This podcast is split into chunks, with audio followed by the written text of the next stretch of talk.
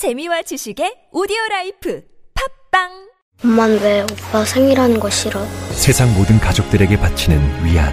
당신 그게 왜 하고 싶어?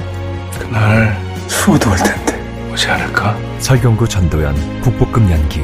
가슴을 파고드는 120분. 압도적 엔딩. 영화 생일. 4월 3일 대개봉. 전체 관람가. 4월 11일 돈다방 미쓰리입니다.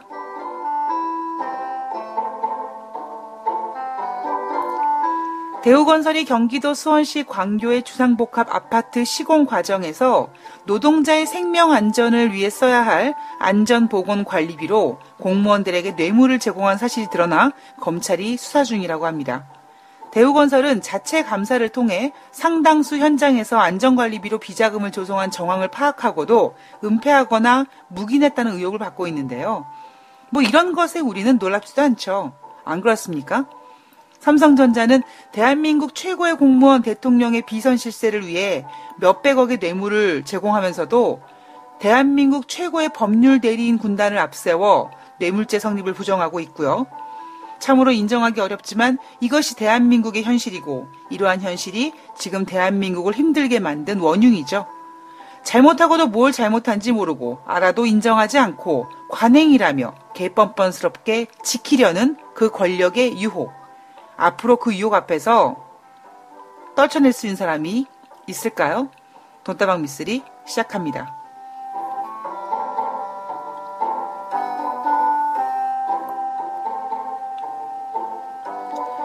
네, 4월 11일 돈다방 미쓰리 화요일 방송 시작하겠습니다.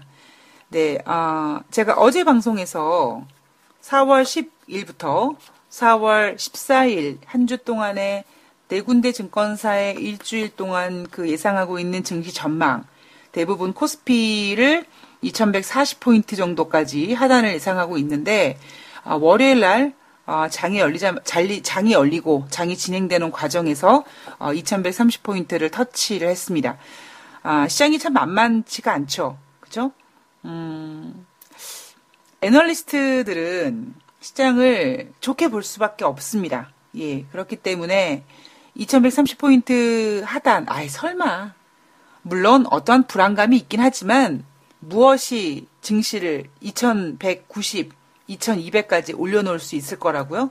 예. 실적이기 때문에 실적 타령을 열심히 해댔죠.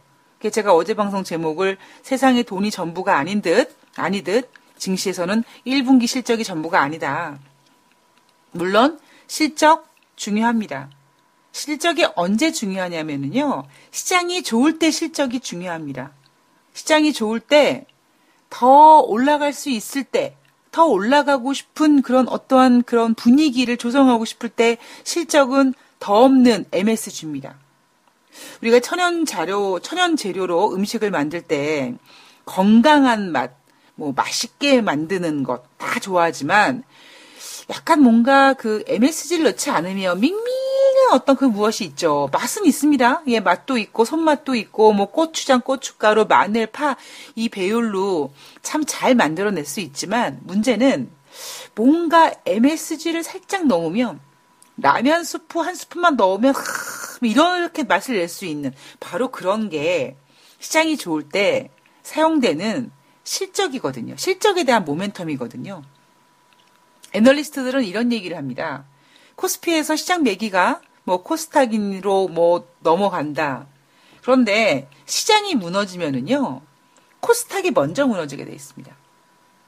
뭐 오늘 이따가 이제 내용에서 나오게 되는데 뭐 그 코스닥 시장 이야기가 이제 있다. 2부에 아마 나오게 될 겁니다. 과연 지금 시장이 주도주가 뭐 바뀌었느냐 안 바뀌었느냐 뭐 이런 얘기를 제가 준비를 했는데 오늘 돈다방 미스리에서는 이제 미국 주식 시장이 음, 제가 이 녹음하고 있는 순간은 열리지 않은 상태이기 때문에 미국 증시 마감은 준비하지 않았고요.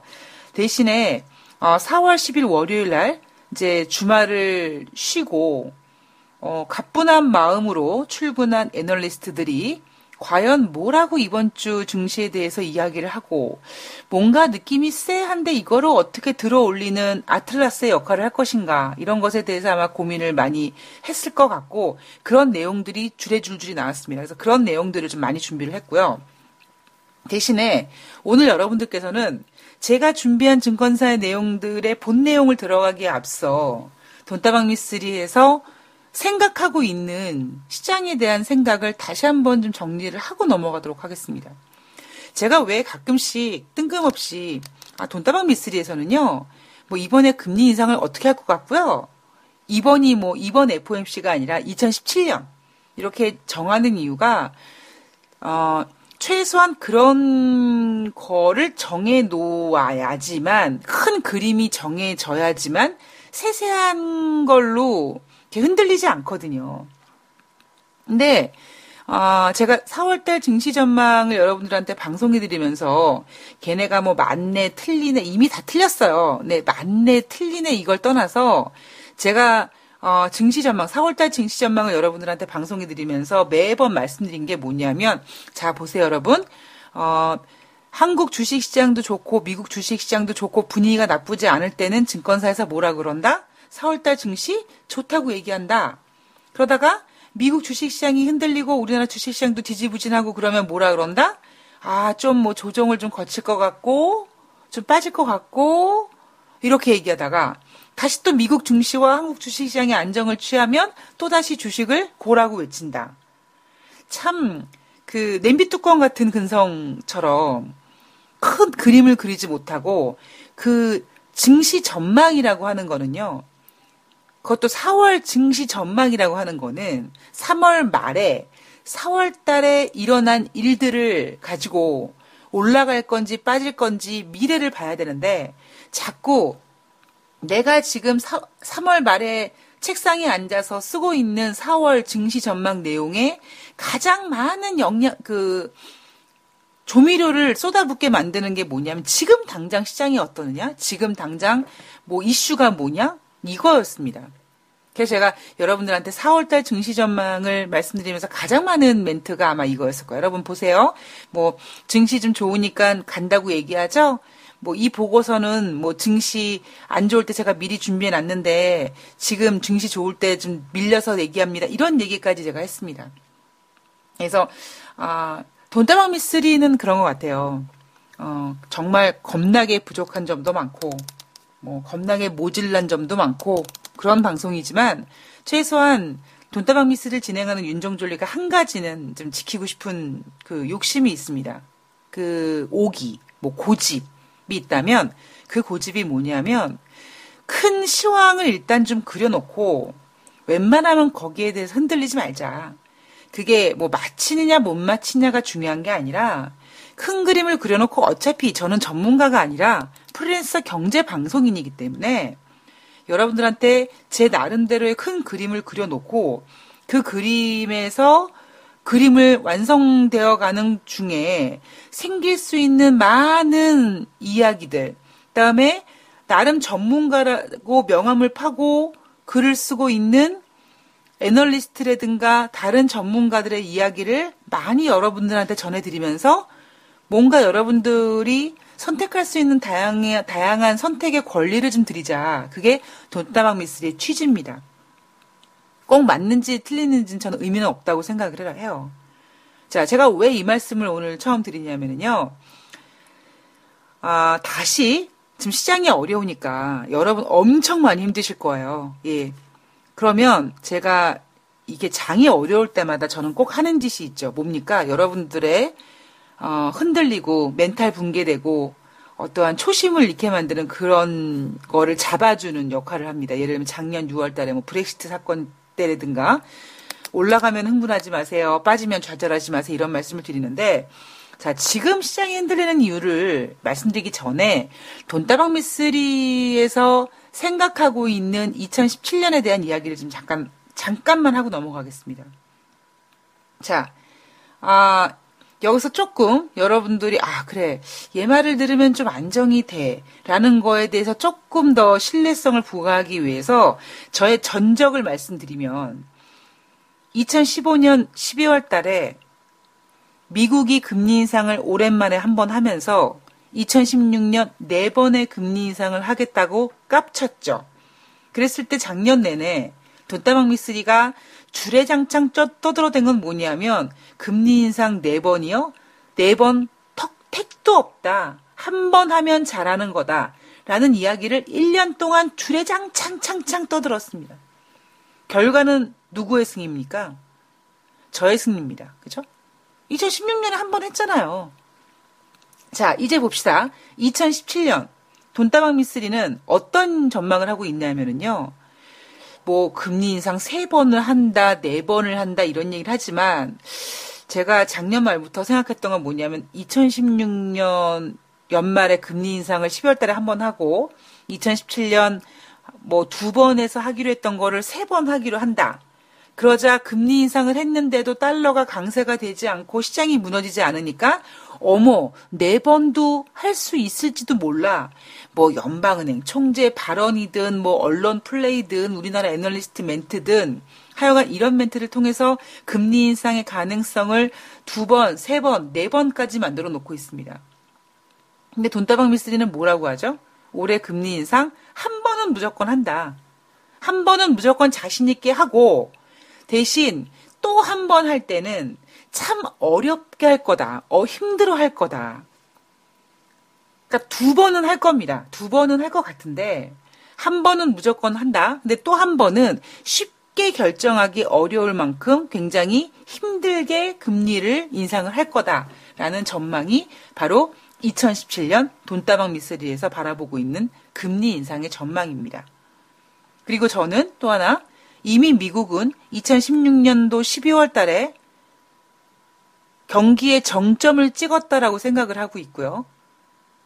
그 다음에 가장 무서운 거는 이 유동성이 지금 2015년에 일단 금리 인상을 한번 해봤는데 아차 싶을 정도로 부작용이 많이 생기다 보니까 돈 더 풀어, 더 풀어 해서 2016년 2월 중반 3월 달부터 정책 공조 기대감으로 각국에서 금리 인상하고 동결하고 마이너스 금리 써가면서 막 풀었던 그 유동성의 효과가 미국의 물가 상승률, 하다못해 독일의 물가 상승률, 뭐 중국부터 시작해서 일본의 뭔가 경기가 회복되는 모습을 보이면서 미국도 이제 자신 있게 금리 인상을 오히려 제가 생각했던 것보다 빨리 했습니다. 근데 제가 우려하는 게 뭐였다 그랬죠, 여러분?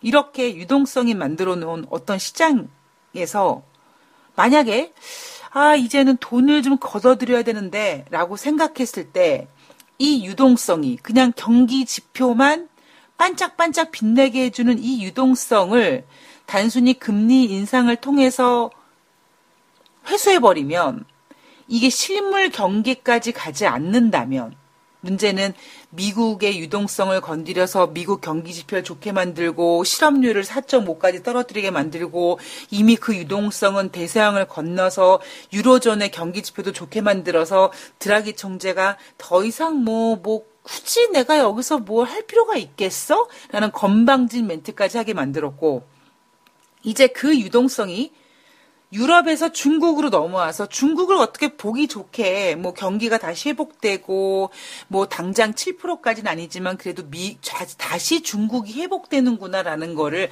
보여준다면 굉장히 의미가 큰 게 뭐냐면 일단 유가가 올라갈 거거든요. 본격적으로.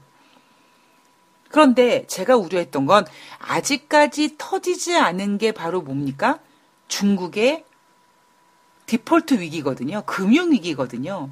그러니까 물론 중국이란 나라 자체가 뭐 사회주의 국가와 자본주의 국가의 양손에 이, 이, 이 쥐락펴락하는 이런 분위기를 좀 휩쓸어 가면서 잘 조절하긴 합니다만 문제는 뭐냐면 그동안 2008년도 미국의 금융위기, 2010년도에 유럽발 금융위기 그때도 강건하게 버텼던 중국입니다.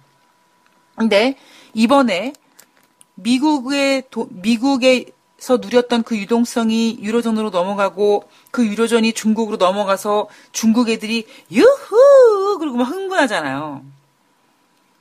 그랬을 때 실물 경기가 아직 회복이 되지 않은 상태에서 이게 무슨 부메랑처럼 그 유동성은 돌아다니면서 경기 지표만 좋게 만들고 있고 그러다 보니까 FOMC에서는 금리 인상을 해야 돼서 돈을 회수해야 되라고 고민을 하게 될 것 같고 어쩔 수 없이 금리를 해소한 인상하는 과정에서 유동성이 실물 경제로 막 넘어가려고 하려고 하는 그 찰나에 잔인하게 칼로 딱 잘라버렸을 때 생길 수 있는 불상사들. 이미 중국은 흥분해 있고, 이랬을 때 혹시 후폭풍은 생기지 않겠느냐. 금리 인상을 2016년도 12월 달에 했을 때, 2017년도 3월 달에 금리 인상을 했을 때, 오히려 환율은 안정됐고, 시장은 신흥국에서 자금이 빠져나가지 않았고, 대한민국 수출은 좋았다. 야, 앞으로도 계속 고고싱 할 수 있네. 과연 이 지금 바라보고 있는 이 관점이 맞느냐, 좀 위험하지 않느냐, 이 말씀을 지금 계속 드리고 있습니다. 자, 오늘도 제가 준비한 내용은요, 어, 일단, 애매한 지표와 정책은 불편하다. 라는 제목의 신한금융투자증권의 보고서고요. 그다음에 대신증권의 보고서 연준의 유동성 환수 하반기부터 시작할 거다라는 자료고요. 그다음에 이베스트 투자증권의 중국의 디폴트 사태 진실과 거짓이라는 자료와 NH 투자증권의 주식시장의 색깔이 바뀌었나 오늘은 어마어마한 자료를 준비를 했습니다. 제 나름대로요 기승전결을 만들었어요. 근데 제가 어 중국의 디폴트 얘기 나와? 뭐 지표가 애매해서 정책이 불안해? 뭐 주식시장의 색깔이 바뀌어? 그리고 여러분들이 부, 여러분들한테 불안감을 조성하기 위해서 제가 준비한 게 아니라요. 이미 지금 오늘 제가 여러분들한테 해드릴 이야기는요. 돈다방 미스리에서 출애장 창창 하고 있는 얘기입니다. 뭔가 새롭게 나온 악재가 악재인 거지 이미 알고 있는 악재는 더 이상의 악재가 아니라는 점. 이미 돈다방 미스리를 청취하신 분들은 아 그래 맞아 제가 저 얘기했었어. 아 근데 그거는 어떻게 될 것 같대. 라는 이야기를 여러분께서 이미 답을 알고 계시기 때문에 단지 우리는 답을 알고 있지만 그래도 애널리스트들은 그렇게 고고싱 한다고 어? 4월달 주식시장 막 어마어마하게 올라갈 거라고 떠들던 애들이 지금 꼬리를 내렸거든요. 그랬을 때 어머 애널리스트들이 시장 view를 바꿨나 봐라고 고민하지 마시고요. 아 쟤네는 그냥 냄비 근성이 있어서 지금 그냥 안 좋으면 내일도 안 좋을 것처럼 보는 애들이고 오늘 좋으면 내일은 날아갈 것처럼 보는 애들이고 그런 애들이구나. 이렇게 미리 좀 생각을 해 놓으시라고 제가 오늘 이런 내용을 준비했습니다. 절대 여러분들이 불안해 하시거나 초조하시라는 제목은 아니고요. 그러니까 제목은 그래. 제목은 그런데요. 내용은 뭐 그렇지 않습니다. 그리고 내용이 그런 게 아니, 내용일 내용을 떠나서 아 그냥 이 보고서 자체가 그냥 어, 돈다방 미스리 청취하시는 분들은 아는 얘기입니다. 아, 그런데 여러분은 미리 알았던 얘기를 애널리스트들이 지금 늦게 하는구나 뭐 이렇게 생각하시면 될 것 같고요. 음, 제가 오늘은 준비하지 않았는데 어, 키움증권에서 국제 유가 driving 시즌에는 상승한다. 라는 제목의 보고서가 있습니다. 근데 이건 제가 따로 준비하지 않은 이유가 뭐냐면은요. 뭐 미국 driving 시즌이 시작이 되기 때문에 유가가 올라갈 거다. 뭐 지금 오펙이 감산을 했음에도 불구하고 미국의 원유 재고량이 증가돼 가지고 지금 유가가 못 올라가는 거다. 이런 얘기는 돈다방 미스리가 한 달 전부터 계속 매일 every day 하고 있잖아요. 그죠? 음. 자, 여러분, 지금 유가가 못 올라가는 이유가 뭐라고요? 유가의 발목을 잡는 게 뭐라고요? 이래가면서 다 말씀을 드렸습니다.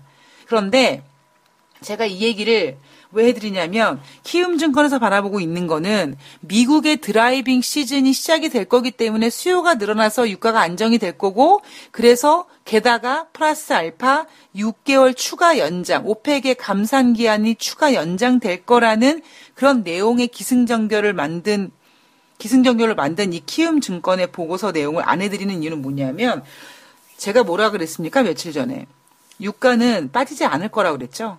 이 키움 증권 얘기가 그거예요. 유가는 빠지지 않을 거래요. 왜?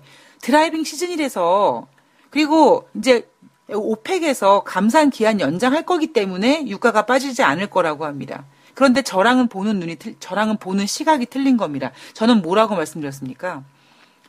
driving 시즌이고 나발이고 이걸 떠나서 그거를 떠나서 문제는 5월 25일 날 오펙 그래서 회의를 하는데 그때 연말까지 추가 감산을 하느냐 마느냐 그게 결정될 거기 때문에 그때 만약에 유가가 빠지면 오펙 회원국이 내가 죽 쒀서 개련을 시키냐 미쳤냐 나 감산 합의 연장 안 해. 그래서 감산 합의 연장을 연장이 안 될까봐 지금 어떤 방법이든지 뭐 시리아를 뭐 시리아에 뭐 폭격을 했던지 아니면 며칠 전에 뜬금없이 듣도 보도 못한 그 어떤 원유 정제 그 뭐 지표 이런 거 있잖아. 이런 것까지 막 들이대면서 일단 어떻게든지 5월 25일 날 함산 그러니까 감산 합의 연장 회의가 있, 있을 때까지 유가를 빠뜨리지 않을 거다라는 이야기를 해 드렸습니다.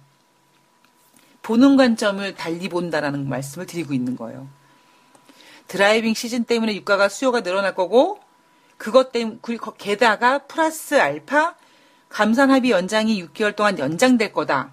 이게 아니라 감산 합의 연장을 위해서 어떠한 방법이든 유가를 부양시킬 거다. 55달러, 최소 50달러에서 55달러 미만에서 무조건 놀게 만든다.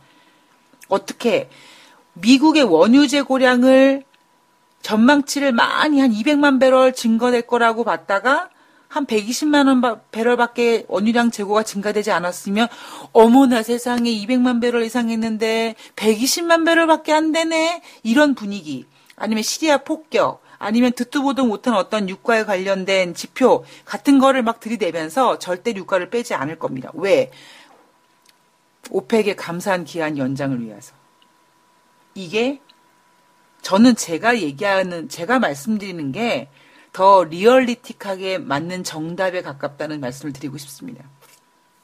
그래서 유가에 관련된 얘기는 여러분들께서 많이 궁금해 하실 것 같아서 다시 한번 정리라는 개념에서 키움증권에서 이런 보고서가 나왔다. 근데 이런 보고서도 이미 여러분들은 스토리를 알고 있었다. 뭐 driving 시즌 때문에 유가가 올라가는 게 아니라 아, 감산합의 연장 때문에 감산합의 연장을 시키기 위해서 그렇지 않으면 빈정상한 오펙 회원국들이 나 감산합의 연장 안 해. 이렇게 돼버리면 문제가 굉장히 심각해지니까 지금 오펙 애들 감산 기한 연장하라고 궁디 팡팡해주기 위해서 지금 유가를 빼지 않고 있는 겁니다. 이거를 말씀드리고 싶었고요. 자, 하나씩 오늘 이야기를 짚어가면 자, 우선 신한금융투자증권에서 나온 애매한 지표와 정책은 불편하다. 자, 어, 그렇게, 물론 이제 신한금융 투자증권은 4월달 증시 전망을 가장 늦게 내놓은 증권사고요. 그리고 가장 보수적으로 내놓은 증권사입니다. 왜? 빠졌거든요, 4월달에. 그죠?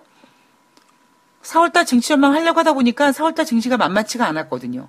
그래서 보수적인 관점을 내놨습니다.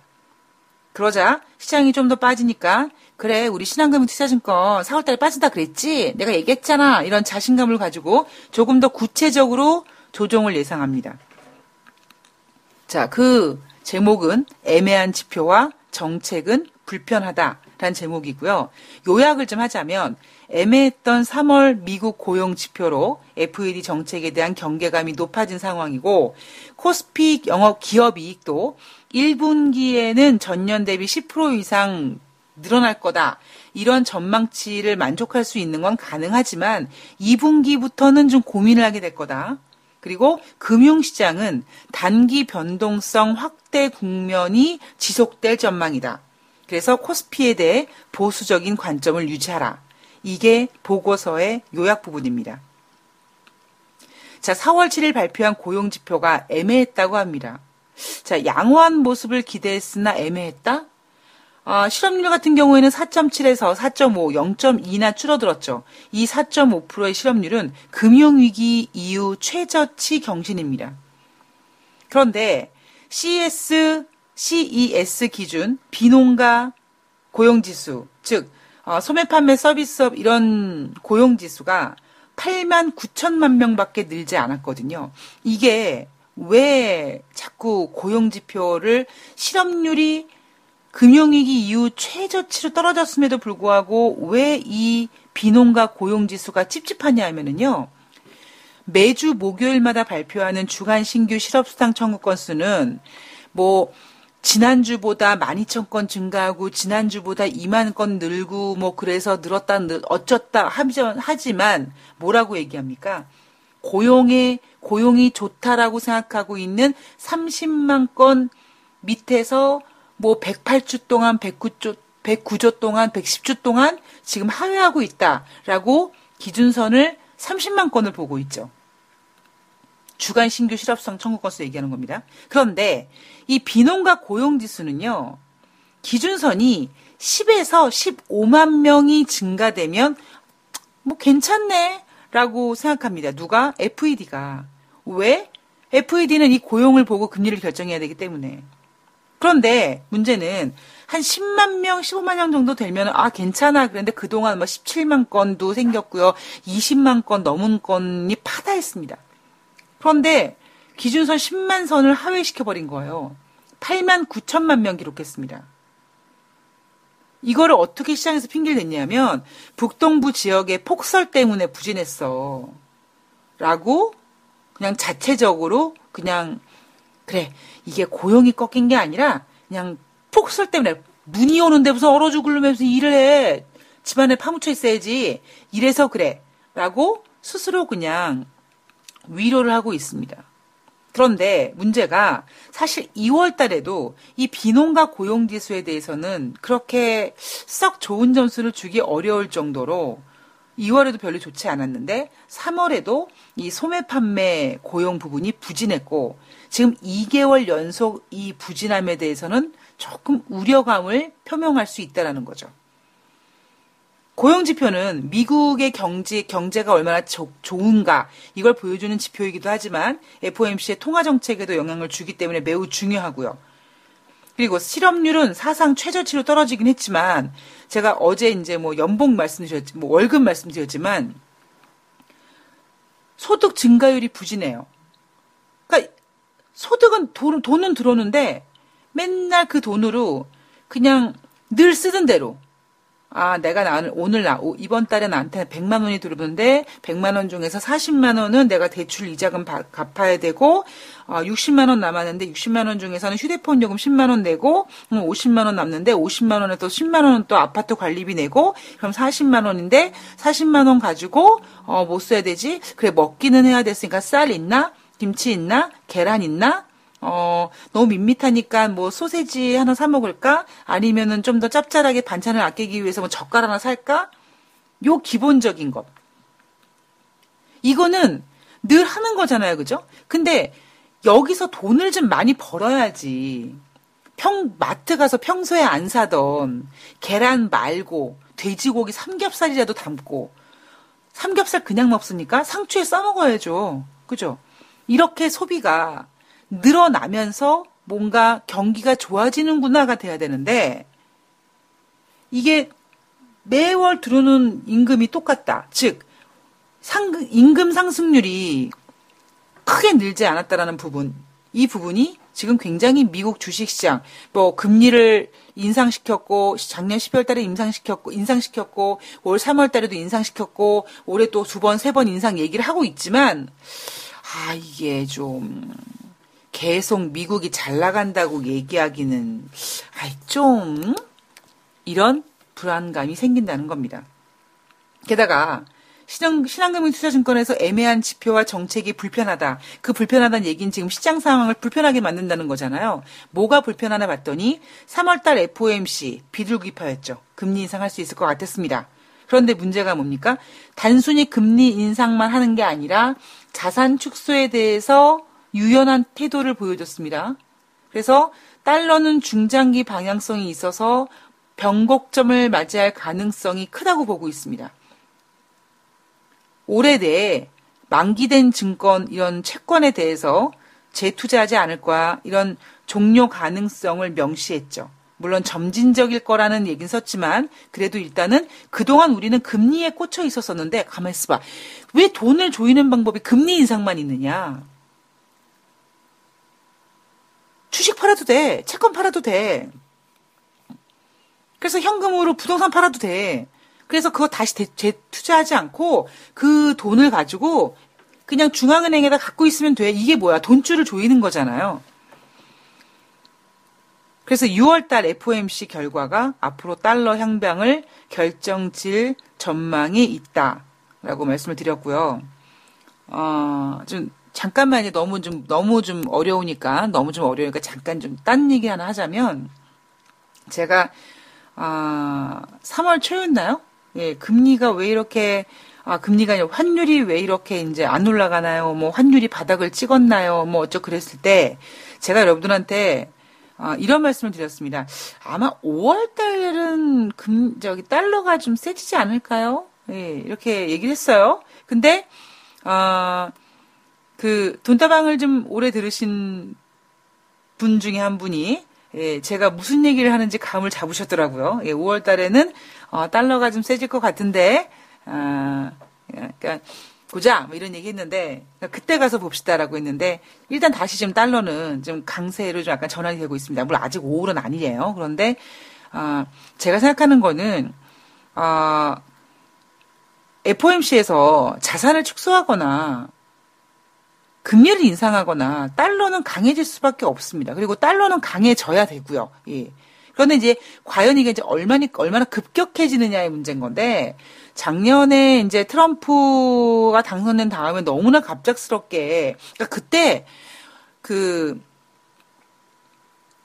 우- 그 그때 트럼프가 뭐 운칠 기삼인가 그런 보고서를 한번 말씀드린 적이 있죠. 그러니까 트럼프가 나라를 전생에 나라를 구해, 구했 는지 어쩌면 그렇게 트럼프가 당선이 되자마자 달러 강해지고 주식시장 올라가고 막 난리가 나지 않았습니까? 그러니까 그때가 제가 느끼기에는 대통령 선거가 2016년 11월 8일 날 열렸으니까 그때가 제가 12월 달에 미국이 정점을 찍었다고 했죠. 이 유동성에 그냥 정점을 달려갈 때인 것 같았어요, 그때가. 근데 그 이후에 이제 뭐 달러가 약하게 돌아가기도 하고 하지만 결국에 FOMC는 일단 자산을 축소해야 되고 자산을 축소해서 돈줄을 죄든지 금리를 인상하든지 뭔가를 해야 된다면 우리가 2016년도 12월 달에 2017년 3월 달에 금리 인상했을 때 어떻게 걱정하지 않았던 그러한 일들이 나타날 수밖에 없습니다. 그 어제 방송에서 이번 달 금통위에서 금리 동결할 거고 뭐 앞으로도 당분간 금리 동결할 거고 막 이러잖아요. 자, 미국이 금리 인상을 계속 해 가는데 우리나라가 금리 인상 안 하고 버틸 수 있을까? 뭐 이런 생각도 하고요. 예, 그건 또 나중에 또 준비가 되면 말씀드리겠습니다. 자, 또 하나가 뭐냐면 국내외 정치인데요. 정책 불확실성에 주의를 좀 해야 된다. 현재 코스피는요, valuation PER가 9.7배, 9.7배밖에 안 된다고 합니다. 이게 2010년 유럽발 위기가 발생한 이후 그때 9.7배였으니까 2010년과 지금의 valuation 차이가 별로 안 난다는 거죠. 그 얘기는 굉장히 코스피 주식시장 자체가 싸 보인다는 겁니다. 그런데 대외 정치와 그다음에 불확실성, 불확실성 등으로 변동성의 확대 움직임이 당분간은 좀 이어질 거라고 예상하고 있고요. 그 이유 중에 하나가 별 성과 없이 끝난 미국과 중국의 정상회담, 미국의 시리아 공습, 한국의 대선 일정, 게다가 북핵 실험 앞두고 뭐 대한민국 태평양에 뭐 이상한 항공모함 같은 거 하나 막 띄우고 뭐 이런 부분이 굉장히 불안감을 조성하고 있고요. 그런데 미국의 정책 불확실성 지수는 3월을 저점으로 반등하고 있대요. 불확실성 지수입니다, 이거는.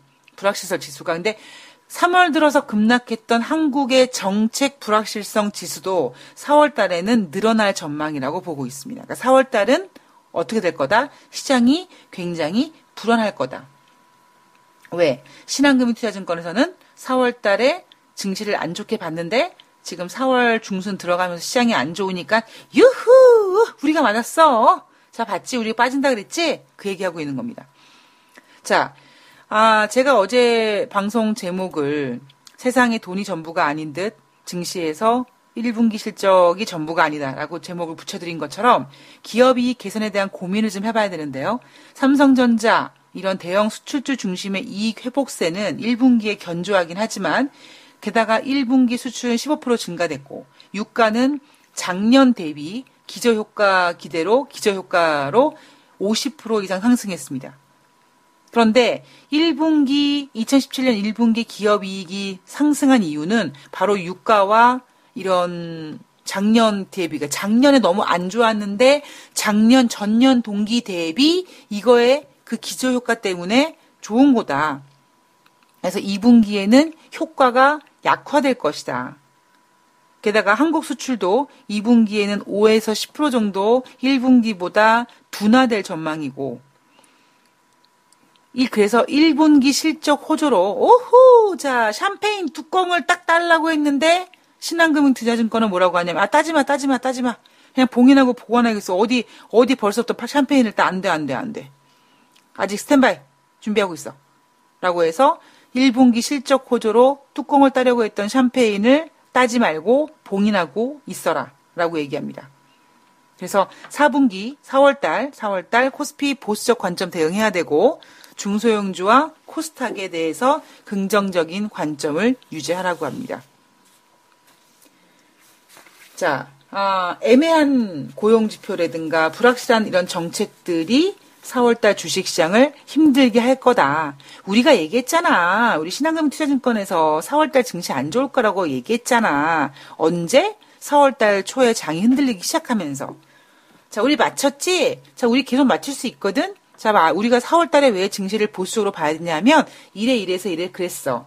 이 얘기를 던져놨습니다.